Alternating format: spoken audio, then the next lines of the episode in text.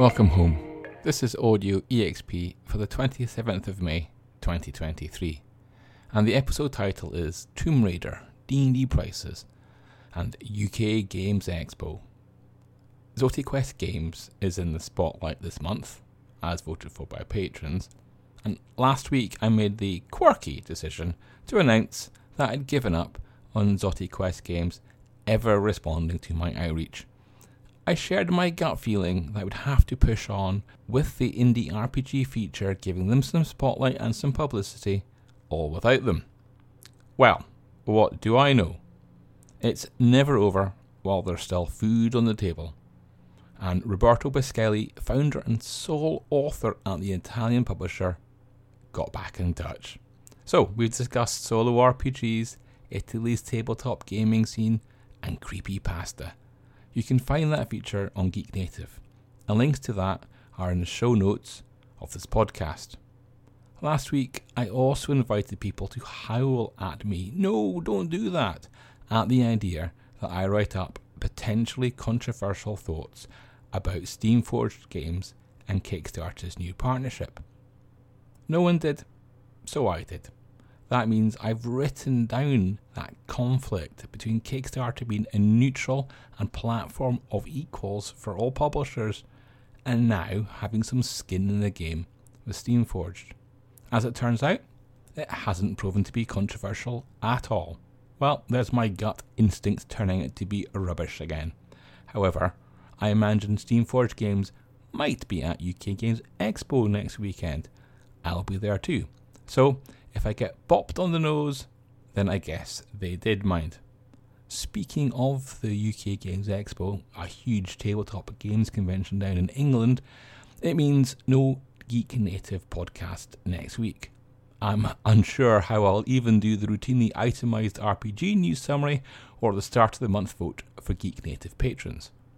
I better figure it out.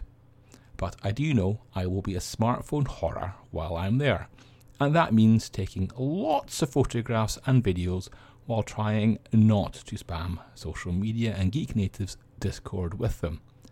I predict lots of montage videos and collage photographs.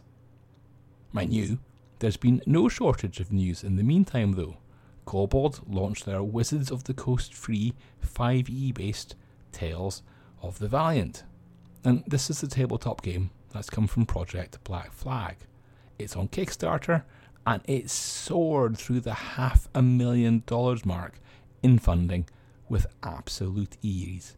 There are tiers for limited and collector's options, which is commercially wise by Kobold and a chance for true fans to show their fandom.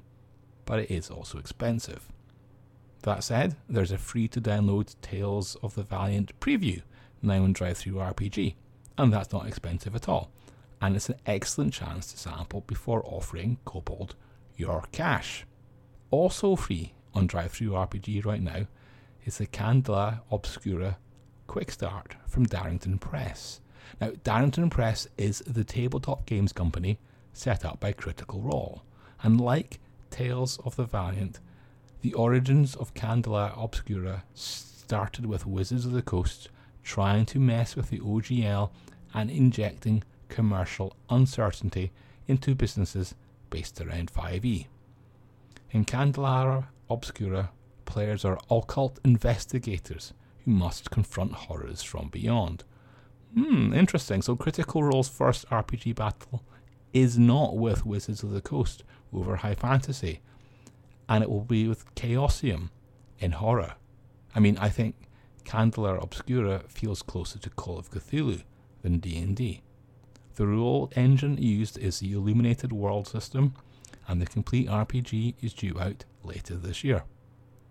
There is the sense, I think, that the tabletop business model is changing, but mind you, so is the world.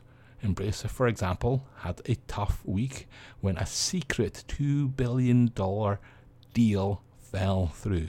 And this is despite the good news of them getting control of Tomb Raider back. $2 billion, I concede, is a lot of money to be disappointed on, but at least they've got dozens of computer game studios to keep the cash flow trickling in. I mean, how much do you expect to pay for a computer game these days? A triple A game could easily be 70 bucks, right? What about D&D? Currently, D&D hardbacks are around 50 bucks, but as Game Rant reports, Wizards of the Coast have announced that the next wave will cost 60 bucks, and that's 20% more. However, that's only the pre-order price, and once that window closes, D&D hardbacks will cost 70 bucks. That's a 40% jump. Yep, the new D&D, once known as 1D&D, not yet known as D&D 6e or D&D 5.5e, except where it is, will in fact be D&D 70 bucks e. I wonder how much the virtual tabletop edition of the new rules will cost.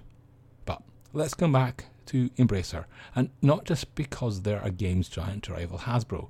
Wizards of the Coast owners. Now, Embracer does have tabletop RPG games in their stable of publishers, including the Star Wars RPG, all through Edge Studios.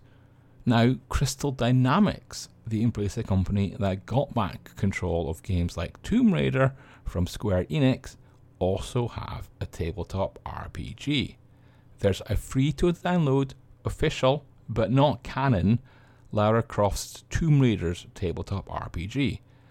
In the zip file of core rules, you'll find a campaign, handouts, and even streamer assets because that's the sort of attention to detail game makers need to remember these days. Let's take a look at bundles and other outro news before the twin drama of train strikes and my train trip to UK Games Expo begins. At the bundle of holding, Green Ronin are back with another deal, and this time it's a flash sale for Freeport with Pathfinder rules. You'll have to be quick on that. There's also a double feature of Girl Genius comics, and I grabbed those. It's the first time I've bashed my head against the 200 megabyte limit on my birthday gift to self of an Amazon Scribe. That's the web upload max. Maybe there's another way to transfer in the file. There's also a time limited but duration unknown Warhammer Skulls Festival of Computer Games on Fanatical in which you can get some Warhammer, and that's 40k and fantasy computer games at some dramatic discounts.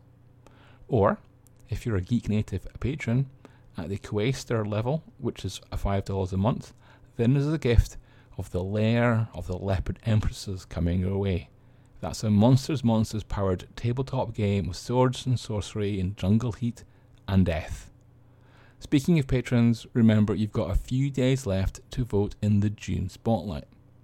The publishers in the shortlist are Lost Colossus Games, Deep Light Games, The Scrying Dutchman, Midnight Owl Games, and Dice Geeks. On that note, let's wrap up there. Rest in peace, Tina Turner, and good luck to travellers trying to get to UK Games Expo. We'll catch up in two weeks' time.